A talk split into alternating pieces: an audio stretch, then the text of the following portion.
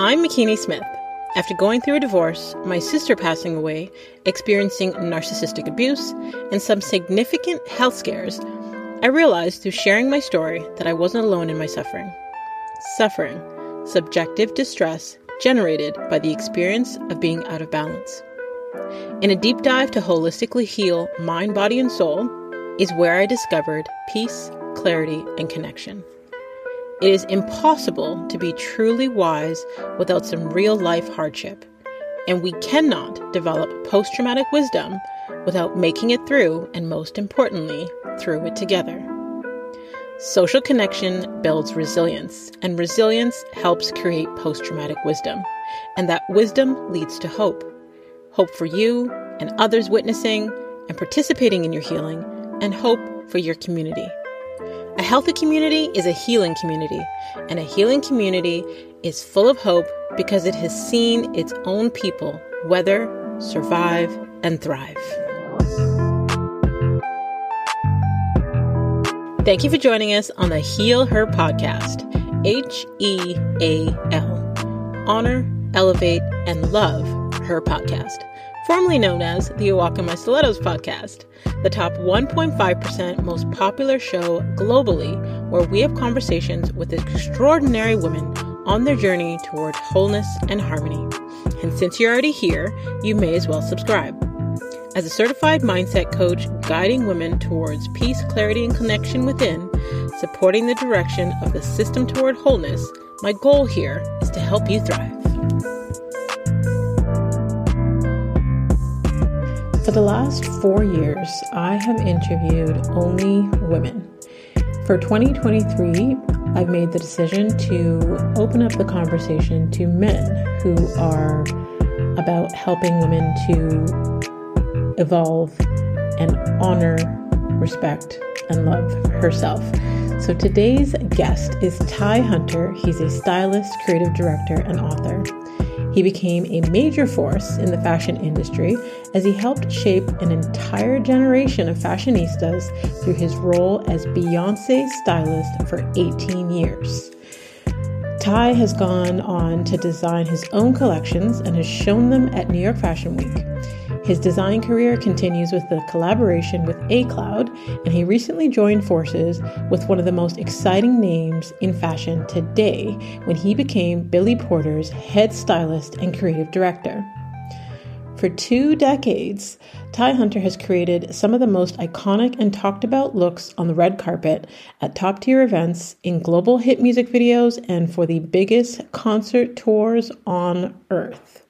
But if you ask his stellar clients, such as Rosario Dawson, Naomi Campbell, they will all tell you that Ty is also a trusted friend, close confidant, and inspiring force who, as Kelly Osbourne says, is that rare breed of human who is equally kind and talented. In his memoir, Makeover from Within, Lessons in Hardship, Acceptance, and Self-Discovery, Ty Hunter shares his journey that brought him from humble beginnings to the top of his field and made him a trusted influencer to fans around the world.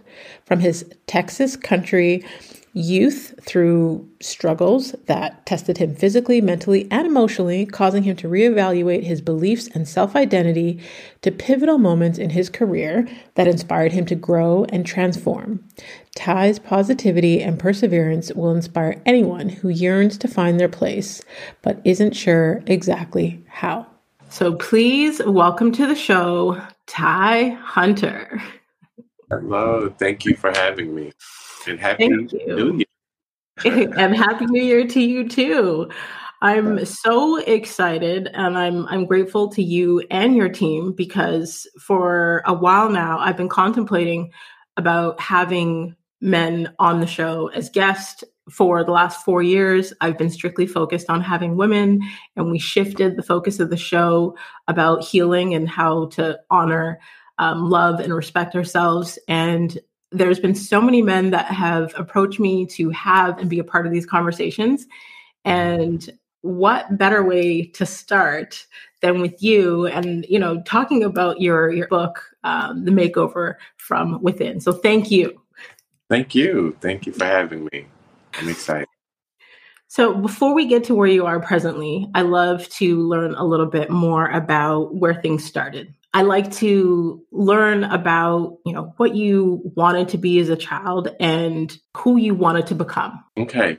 So as a child, just growing up, I was always into fashion. I loved hair. I loved clothes. I loved the whole glam part. When I was a kid, my dad took me to see Diana Ross, just me and my dad. And my dad is like a man, like sports. And all of my guy cousins are sports. Even my, to be honest with you, the women in my family, my mom, she's a Dallas Cowboy fan. My aunt is a Dallas Cowboy. Like, they're all into sports. I was never into sports. But if you say we're going to Salvation Army, Goodwill, to the mall, to any of those places, I was so down for it. So clothes has always been, and fashion has always been in me. To ever think that I would be getting paid for something that I love and that it'd be my purpose, I never thought that. I literally would grow up and go thrifting with my great-grandmother and my grandmother and just the fun part of finding jewels in the thrift store and putting things together has always been like my happy place. And I literally did not get into fashion till much later. And growing up, and I was best dressed in high school and junior high. I would always, and people would actually always want my opinion. Like my mom, my dad, and my family, like whenever people would get dressed, my aunts and cousins and stuff, they want my opinion. And I would also get paid sometime to go school shopping with some of my friends' parents because they really loved my eye and fashion. And I ended up working, and I went to college, to Art Institute in Dallas for music video business. I wanted to go for fashion, but I didn't want to be called gay. I didn't want to be the gay guy because, you know, back then fashion was just so attached to gay. If you was doing hair, you was gay. If you was fashion, you was gay. So I was like, no, I don't want to do that. But I found myself, even in music video, going to school for that. Ask me to get in front of a mixing board today, I wouldn't know what to do. But I hung out with the fashion kids, and I just lived for dressing up to go to school. So I really wasted my parents' money going to that school because I didn't do nothing there but party and get dressed up and be cute. But I ended up moving back to Austin, Texas. This was in Dallas, Texas. And I moved back to Austin, Texas, and I started working in the medical field. And I used to work on artificial heart valves, believe it or not. I used to sit under a microscope and work at artificial heart valves. And I made really good money. And it was a place, the most that I really loved about this company was the mixing pot of different cultures. Like, I you know, back in Texas, every time you saw an Asian person, you'd be like, oh, she's Japanese or Chinese. That's all they know. But no, these are my Cambodian friends. These are my friends from, I just learned all the different cultures. And I worked with a lot of Ethiopians and just a lot of different beautiful people. And so I decided to move. They had family leave. I decided to move from Austin to Houston on a 3-month trial because the president at the time had family leave. So I went to my boss and made up this lie that I wanted to, my family, I got issues and I need a moment. And I was like, I just need a month. So I called my cousin who lived in Houston, Texas, and that's kind of how everything happened. I moved to Houston, Texas. I started doing window dressings for different stores there. I met Beyoncé's mom, Miss Tina, and we just kind of connected. And so after a couple of years of knowing her and meeting each girl separately, and Destiny's Child were like, no on the radio. So they're like neighborhood superstars at the time and just growing and growing and growing. And she was like, I need help. I'm going to get you out of here one day. And I didn't believe her. And I called her, and the rest is history. Immediately on this off day that I needed, I called her and I immediately started working on the Survivor video and the Grammys. And that's kind of like the cliff notes of my early. Wow. Wow. A powerful notes. Very powerful notes. Dude, I love when people talk about, you know, what they wanted to be and see that even if you pivoted for a minute, you came back to what you believed was your core purpose. You know, sometimes people want to be things when they're kids and they end up not doing anything in that profession. And you also spoke to, you know, your mom, and in the book, you pay tribute to all the women in your life, to, you know, the matriarchs in your family.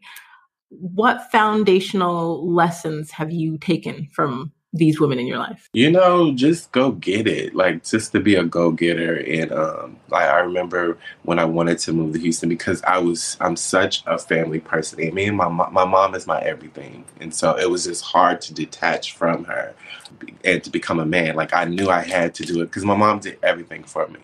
Everything. She was a single mother, and me and my brother, like, she washed my clothes. She just did everything. Like, and it's like, okay, boy, you're going to have to get out of this house and find yourself. So I had to make it a point. But more than anything, I learned from them, just family, you know, is important. And, you know, my grandmother took care of my great-grandmother. My great-grandmother took care of her mother. My mom took care of my grandmother. And so it's like, if my mom was sick, you know, just being a caretaker and just being there as much as I can is important to me, because family over everything, you know? Mm-hmm. Absolutely. Family over everything, for sure. I was going to ask you another question, but then you mentioned, you know, taking care of your mother, and I guess there was a point in your career where you had to take care of both of your parents when they were facing cancer. How did those experiences shape you? It really, my mom and dad were both diagnosed with cancer kind of right around the same time. Wow. And they've been separated since I was a kid. My mom was diagnosed with breast cancer, stage 4. And I was in New York getting ready to go to this show, and my mom called me, and they always keep stuff from me, being that I'm in New York and they're in Texas. They wait till the like down to nothing. And I was like, Mom, why you didn't tell? Like, you know, so I literally just left and went to the airport. And when I got there, my dad, he just stepped up, and he was always there for me, because I never left my mom's side in the hospital. I literally stayed on that little chair next to the bed. Mm-hmm. I just made that thing work, you know, and I just stayed at the hospital and took bird baths every day, and I would go get me some inexpensive clothes at Target and Walmart, and I just stayed there with my mom all the way up for about 3 months. And like in 2.5 of those months, my dad, he wasn't able to get out the bed one day, and he was really there for me, like coming to check on me and making sure like I would get breaks in between and stuff. And he couldn't get out the bed one day, and they found out he had cancer on his spine that was keeping his nerve endings or something from working. And they did tests and found out he had prostate cancer. And so I would spend half the day with my dad and half the day with my mom, you know, radiation, chemo treatments and stuff like that. And my dad eventually passed away. It's been about almost 3 years now. And so my mom is still going through chemo and stuff. And what I've learned from this is that I didn't know my own strength at all. Like, I didn't know that I would, you know, it's like I had to pull up to find strength to let them know, and when they see me, that it's going to be okay. Immediately when my mom told me, I was at the hospital and they gave her that information, I would break down and cry, but I'm like, my mom looked over at me, and I just had to pull this strength from somewhere. And you know, and I just learned a lot about myself this journey. And my dad, he passed away. I had to leave because I was moving from New York to LA, and I had to leave my dad for 4 days. And I'm like, Dad, I'm gone for 4 days. I'll be right back. And I mean, I was checking on him and stuff, and he waited to pass away. When I got back to him and touched him, he passed away. And I ended up with his body for a couple of hours. And that whole process of death just really became something else to me. It became something that was so, it's almost, I wouldn't say beautiful, but the understanding of it all, and knowing that we're all going to leave. I could be the most healthiest, eating right, da-da-da-da, trying to be the right person, da-da-da. And it's still, when it's your time, it's your time. And it's a whole part of the journey. And I can say just my ancestors, my grandmother, like when they passed away, I just see it more as they're not leaving. Like the physical has left, but like, my blessings are pouring in more when they passed, and like they handling things, you know what I mean? Mm-hmm. And so I just get it as a whole nother thing. This is part of the journey of life, you know? Wow. My heart goes out to you. And, you know, I'm sorry that you had to endure that experience of having both parents at the same time dealing with cancer. My partner lost both his parents in the same year, his father from cancer. So I can't even imagine, you know, the emotional strength and resilience that it takes. So I continue to pray for your strength. It will break you down, you know? Mm-hmm. So it's like, I had to find strength, not just for me, but for my mom and my dad and my siblings and, you know, family members and stuff, because, you know, it's just important to just really stay there and help them fight through it and give mm-hmm. them the strength, just being me, just bawling out and making them feel, you know, like they can't overcome it, you know, yeah. because I, for a fact, my mom will overcome cancer. I'm yes. rooting for her. And, you know, it's not an easy journey. And she has moments where she go through depression and don't do the right things. But, you know, it's my, just for my sanity. And you know, I you just feel so much better when you know you've given it your all. Mm-hmm. And so even my position with my dad leaving, I knew I did all that I could possibly do. And I know that the love was there and he felt the love. And so that's what's more important than anything. Absolutely.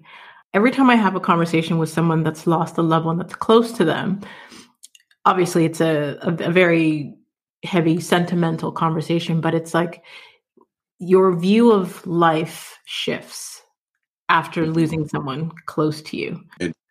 It truly does. And you know, what you said about the blessings, you know, pouring in more.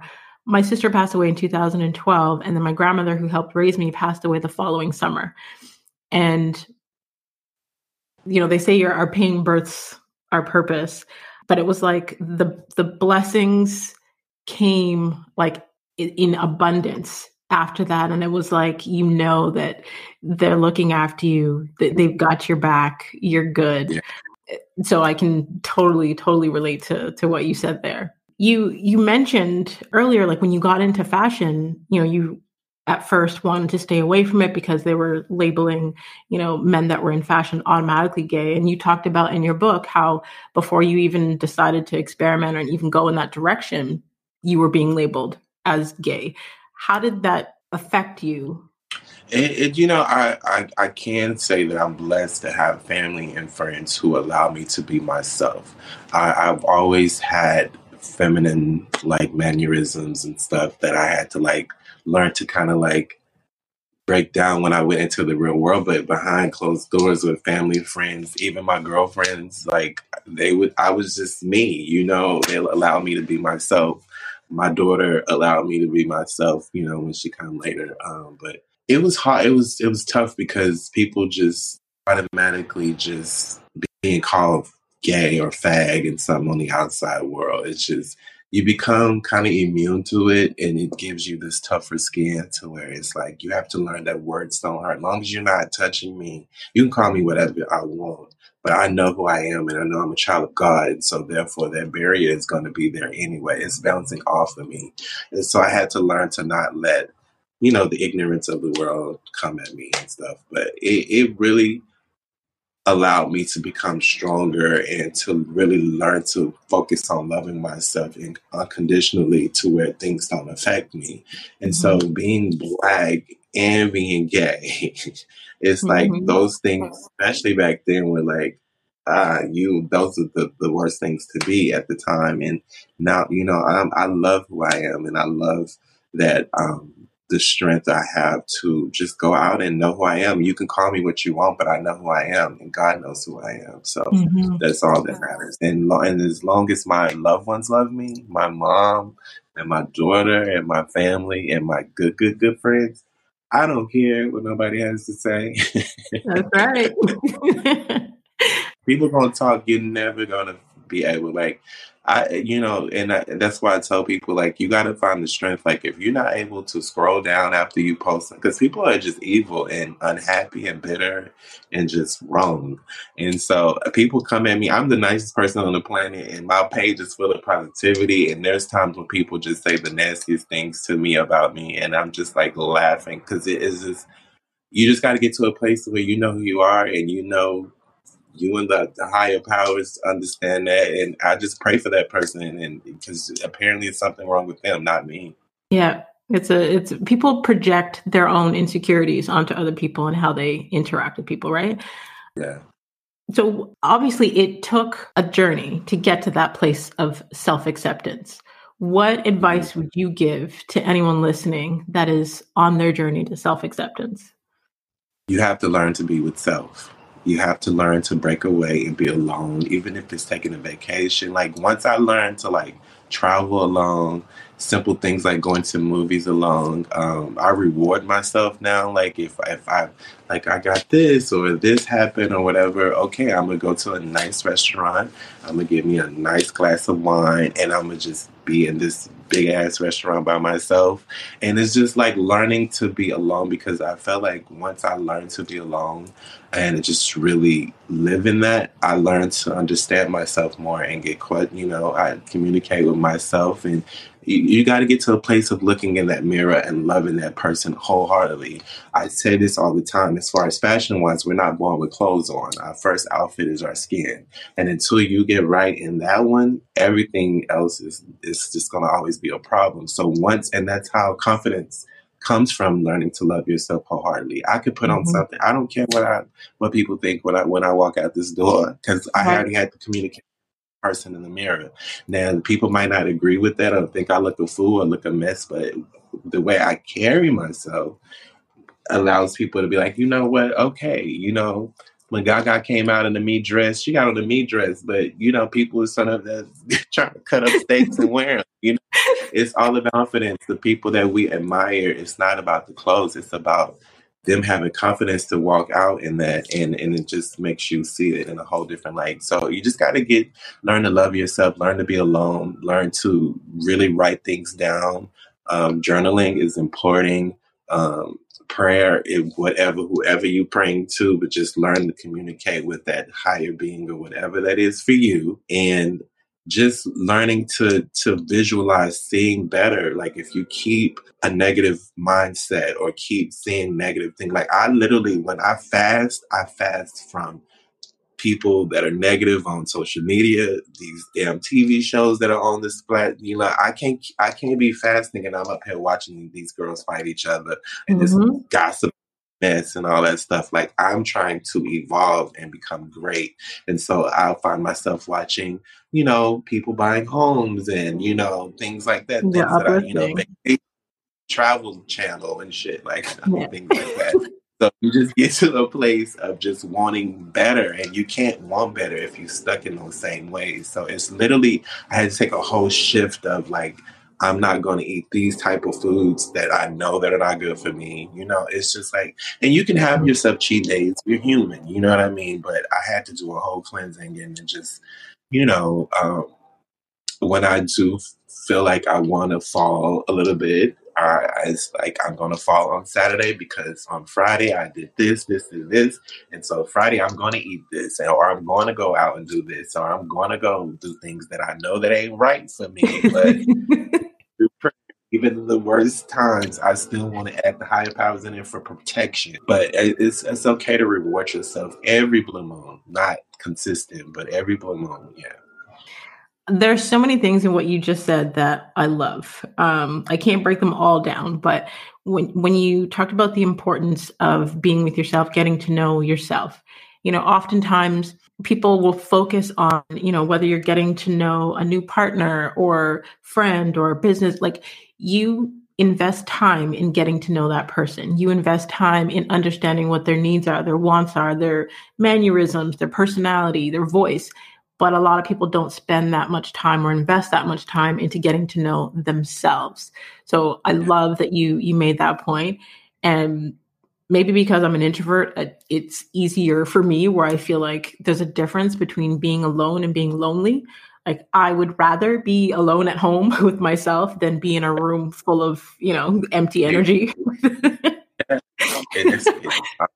That's so important. Absolutely. Yeah.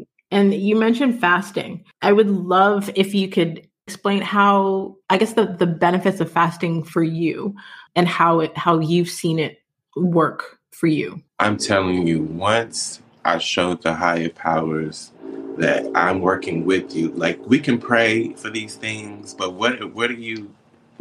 You got to go out and do some things, you know what I mean? And you got to show that I'm investing this time. So I'm not going to do this. I'm not going to do this, and I'm not going to do this.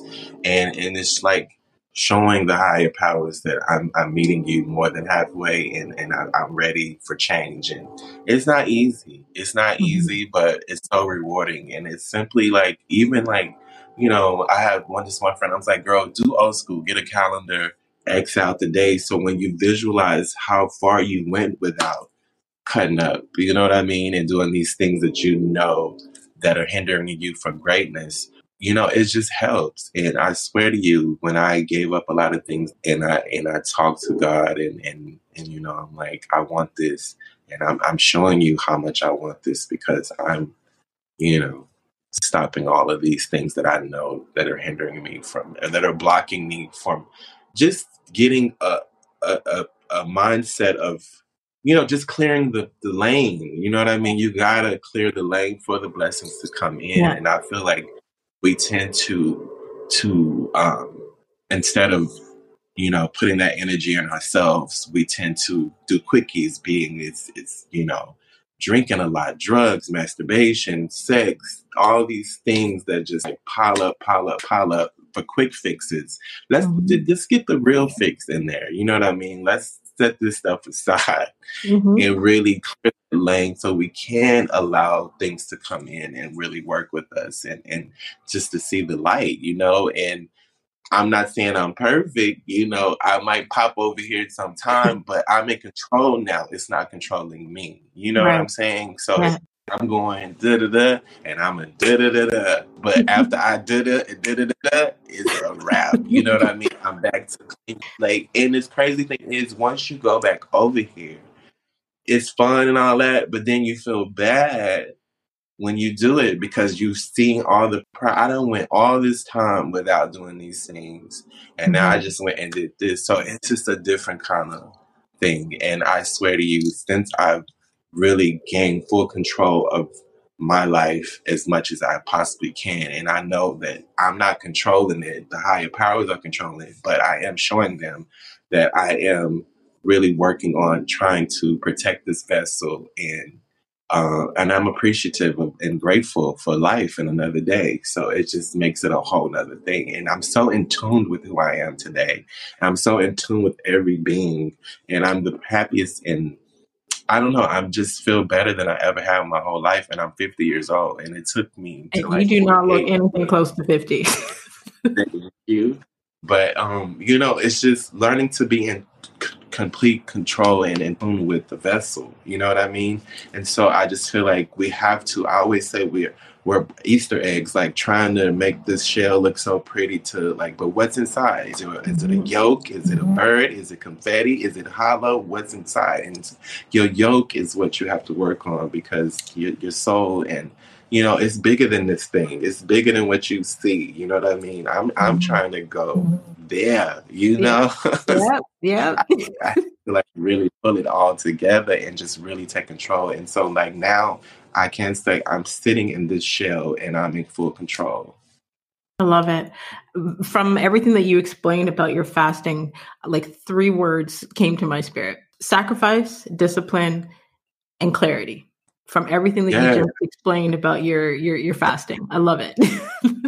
It's true, because I don't know, once you really gain control and like really just start sacrificing, you really get clarity. Like you really start, like he maps it all out for you. Like you wake up with dreams like, oh, and like things just start happening. Like it becomes bigger than you. You know what I mean? You might have this dream getting this, but God is like, no, because you showed me this, and because you're disciplined, and because you know, I'm going to do this, you know, and it's just like back-to-back things. And like, once those things are happening, I don't want to sacrifice just for a little quickie or a little this, a little that to tamper with what the blessings that are coming, you know, because it's exciting waking up to emails that, you know, or a text, we want you, you know, it's that excitement versus the excitement of this mess up here is way bigger.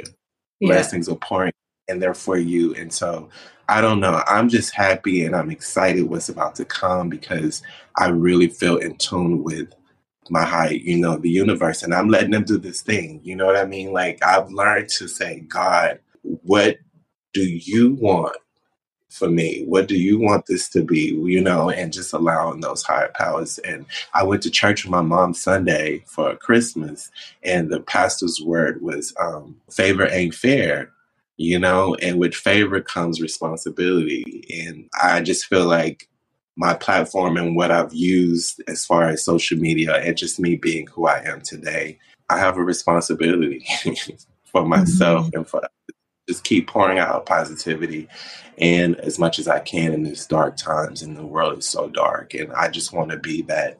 And that's why I use yellow for everything. Just that little piece of sunshine that you can go to for uplifting and a laugh and craziness.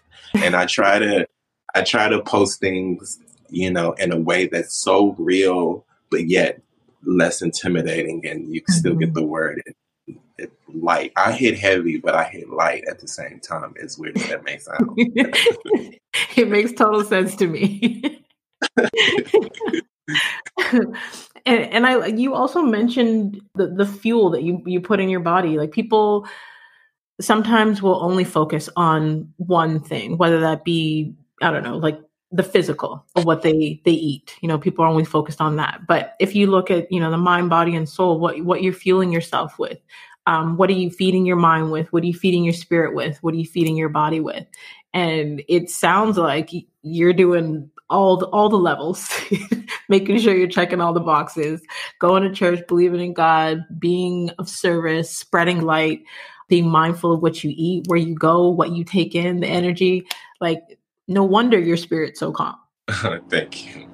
I just, you know, I like to be leveled. You know what I mean? Like, even when I'm happy, sad, mad, I just stay here. This is my lane. You know, I just stay in this lane. Because if you go too high up, sometimes that fall ain't right. And then when you go too low, it's like, people be like, they don't know if I'm happy, mad, and sad sometimes. But I like to just stay at this humbling pace of just living, because this is my lane, and this is my comfort, and it allows me to deal with certain things that would normally kill another person, or, you know, just bring them all the way down.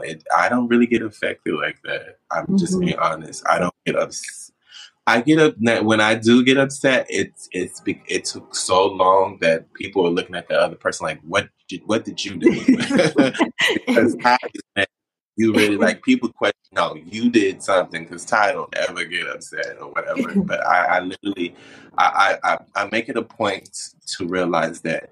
Once you realize everybody's not going to react to things the way you react to things, people are not going to make that move that you made. And so we find ourselves getting upset because we're mad at her because I wouldn't have did that to her. But she wasn't raised like you. Her story is different. Her way of thinking, she might not even know what she did. Sometimes you have to clarify. You have to step back and put on other people's shoes sometime and be like, you know what? I see why she would think it's that way. But let me take... Girl, I see you thought it was this way, but this is the way it was. You know what I mean? I make it a point I call them sandwiches, because we're so quick to prove that we're right or that we're not even listening. That's how arguments start. Like, you're trying to prove your point, I'm trying to prove we're not. So I always start with a piece of bread, which is, look, you know, I love you. You are great. Da-da-da-da. So that calmness come down. And then I throw that meat in there, but girl, you can't be da da da da. And then when they're about to build back up, I add the other piece of bread because I love you, da da da da. You know? So I hand out sandwiches every day, but, you know, I try to make a sandwich just to get people to listen and understand my point of view as well, because I'm already learning your point of view by putting on your shoes. And so I could see why you felt it was that way, but that was not the way it is. And so once you get that, you pass out a few sandwiches, then people learn your pattern, you learn each other, and it just makes it an easier thing. I love the analogy of the sandwich, you know, sandwiching, or I guess it's cushioning the constructive criticism in there or something. I love that. It allowed people to listen instead of just not listening and trying to prove their point. I just want to hear, just to hear me out, you know, so yeah. I kind of do that. Yeah. And I love that you mentioned perspective, because I do like a lot of, because as a mindset coach, I do a lot of studying about psychology and trauma healing and all those things. And when someone is acting out of their trauma response because of their past experiences, they may even take a facial expression on someone that is totally innocent as, you know, something negative or an insult. So I say that healed people hear differently, you know, so when you are trying to look at things from different perspectives, and even when someone is coming at you with their own projections, being able to take a step back and not take that personally, and to, you know, even soften the response and not respond in a defensive way. I think society as a whole is so quick to listen to respond and not listen to understand or validate what the other person is saying. I agree. Speaking of, you know, society and misunderstandings, you mentioned in the book that I believe it was right before your 21st birthday that you were shot in a case of mistaken identity. If you can, I guess, give the Coles notes of that and what you've learned from that and how you've healed from that. You know, I'm as crazy as this may sound, I'm so glad it happened because it was a wake-up call that I needed, meaning that why am I going to this club that's known for shooting every weekend, or known for somebody fighting every weekend, or known for somebody getting stabbed every other weekend, or just this madness? And it's because, you know, in Austin, we only had black and white, no gray. So it's like that was the spot if you want to hear the hip hop and R&B, you know, and see your friends and stuff. But at the same time, it really made me reevaluate things because I'm a good person and I have a beautiful heart, and I'm giving and I'm loving and I'm the good guy. I wasn't selling drugs like, you know, people that I know and a few cousins and family members and friends. I always tried to stay in the perfect lane of what I thought was the perfect lane because my mom was a single parent and she wasn't strict. She allowed us to do pretty much whatever we wanted to. So to hurt her would just didn't even make sense to me or my brother. So we just always, you know, tried to lead the right, go in the right direction. And you know, and I end up being the one getting shot this night. and it's like, why me, you know? But I can say, you know, once you guys read the book, you'll kind of understand that night. And I can say that my favorite song at the time was Lenny Kravitz, It Ain't Over Till It's Over. And my company had gave me the walk, the CD, the Walkman, which was a cassette player. That shows you how old I am. But it used to be that tape in for those of you who don't know. And they gave me that single, It Ain't Over Till It's Over. And that song means so much to me because it's a true testimony. I was about to turn 21 and I was shot. And they came to me with guns up to my head. And they shot me in both of my legs. And I'm walking today, wow, you know, through the grace of God, of, you know, going through you know, the whole thing of learning to walk and fighting and stuff to keep going. But it really taught me to pay attention to my surroundings more. And when it's your time, it's your time. And you could be the sweetest person and then something's going to happen to you. So none of that matters. When it's your time, it's your time. And it wasn't my time, thankful to the Lord, because I have a purpose. And we go through trials and tribulations, but you can't let that hinder you. And you got to keep pushing forward. Wow. Very powerful. You know, there's so many golden moments within your story where you've been able to turn your pain and repurpose it into something powerful and impactful for other people to empower them. But before we go to the final segment of the show, I would love if you could tell people where they could stay connected with you, where they can buy the book, where they can learn more about Ty. My social media, all my platforms for Twitter, Instagram, Facebook, everything is TyTryOne, TyTryOne. Everybody think it's TyTryone. It should have been TyTryone. But TyTryOne, and I want you guys to try one of these. My book, TyTryOne. And you can get my book at tytryone.com, tytryone.com. Barnes and Nobles, Uber, I'm not Uber, Lord Jesus, Amazon, Hallmark chose one of my book as one of the healing books this year. Target, Walmart, most bookstores, you can get my book. Awesome. So I will have the direct links for people to connect with you and buy the book in the detailed section of the episode so they don't have to search too far. They can just click and connect and purchase. Thank you so much. You're welcome. So the final segment of the show is kind of like a rapid fire. Sometimes, we try to keep it to one word or one sentence, but I don't like to live in a box. So you are free to actually answer as you please. Okay. Name a book that has changed or greatly impacted your life. I would have to say, The Secret. It came at a time in my life, because the Bible, growing up with the Bible as a kid, it was a little difficult reading the Bibles at times until I got a little older. But The Secret kind of at least I feel like I flow in the lines of how The Secret was moving and manifestation and everything. And so it just came at a time where it was like, oh, okay, I'm not crazy. There's other people thinking like Yeah. Total side note, absolutely love that you said that. So I never read the book, The Secret. I had a friend that forced me to watch the documentary. And shortly after I watched the documentary, I watched it while I was going through my divorce. And shortly after I watched the documentary, I was invited to an event to hear Bob Proctor speak. So he was one of the thought leaders in The Secret. And I ended up becoming close with Bob, his wife, and his daughter, Colleen. So it's actually same here. Bob is my personal mentor. Wow. So Bob's my mentor. His wife wrote the foreword for my first book, and his son wrote the foreword for my most recent book. So I see you. I love it. Okay, next question. What impact do you want to have on the world? I just want to first stamp I was here. Beyonce. I was here.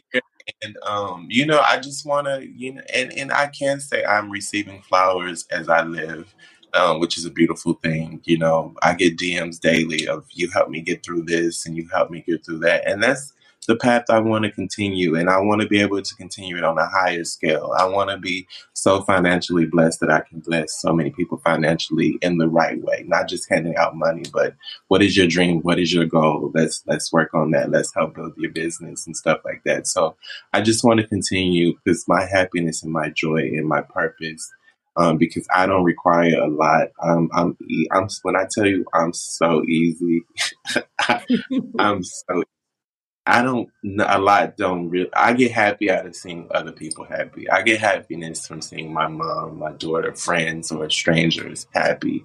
And just so simply just continue to go at this path, but elevate it into a way that I can really do some hardcore blessing, like opening up schools and I want to really, really just impact the world in such a way that you really see a shift and change in a positive direction. Love it. What new belief, behavior, or habit has improved your life in the last 5 years? Just simply saying no. No, I've never been a no person. So in the last 5 years, especially right after I was walking out the house during COVID, I'm like, I am not doing nothing I don't want to do. And I don't care what it is. I don't care if it's somebody's birthday. If my spirit says no, the first thing that comes to mind, I listen to, because I really feel like give you that red flag in me, and it's like, girl, I don't trust him, or you shouldn't go to there, whatever. And we still try to push it down. I'm gonna go ahead and go because it is her birthday, and she was there.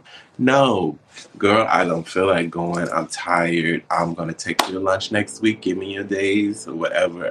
Just saying no was a hard thing for me to do, and when I tell you, learning to say no has really elevated my just my whole spiritual awakening, and just showed the universe that I'm listening to you. That gut that you gave me, I'm gonna go ahead and go with that gut. And it has saved me from some crazy stuff, because I had to be like, oh, such and such got shot at the thing, or there was a wreck on highway such and such, and the path that would have been the path I went. So it's just learning to say no. And I also try to do things. I try to shift it a little bit when I get up. So normally, we walk the same pattern when we go to the store, or we walk. I'm like, no, I'm going to go that way today. Or if my mindset is going to cross you, so it's just like exploring and really like breaking up the gerbil wheel, the routine, and just really exploring and finding more about, because when you do those certain things, you find out more about yourself, or you might find, oh my God, I didn't know it was an ice cream shop right here, just going another direction, or a shoe repair. I've been looking for a shoe repair, so it's just enjoying life and stepping out on faith and just exploring.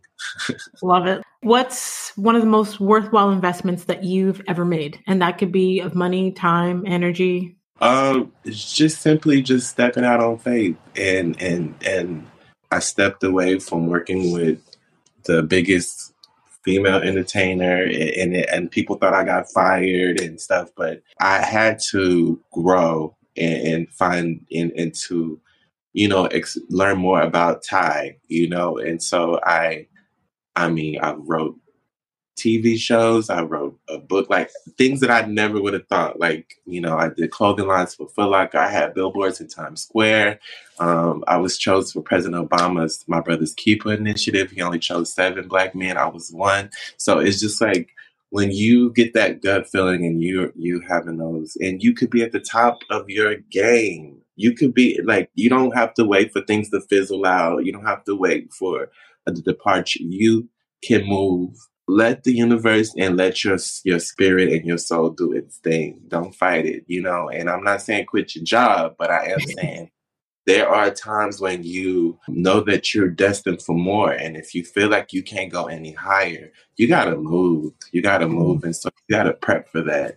And so it's be it an hour a day. So I had a friend who he's a personal trainer now, but he was in Wall Street. You know what I mean? And it's every day he hated this place. He's making good money. And now he was always going to the gym. So he was I'm always at the gym. I'm always, let me give this a swirl. And so sometimes her hobby could be your passion and the reason why you're here. It could be your moneymaker. So it's just finding those things and not being afraid and really believing that it's going to be, it's not easy. It's not, it's going to be times you're going to go through these depression and what did I just do? Dark times are going to happen, but you have to stick with it and know that there's light at the end of the tunnel. And so as long as you have the mindset that there's going to be light at the end of this thing, because I stepped out on faith and you're showing the higher beings that I'm listening and I'm going to jump. It goes. And I'm a walking, living testimony to that. It goes. Hey.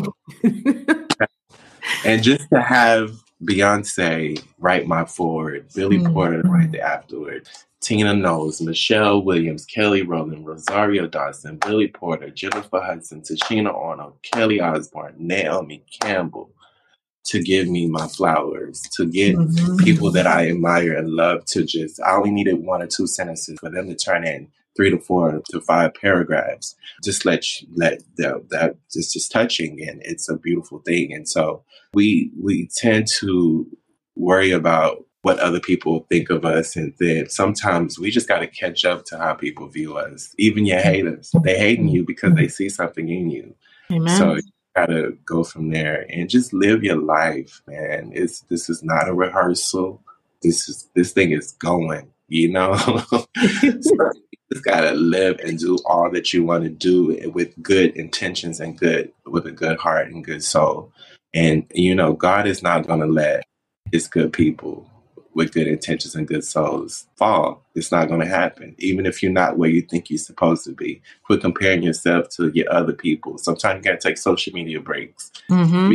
It gets depressing because you're like, I'm cute. I could have did that. When that ain't even, get out of there.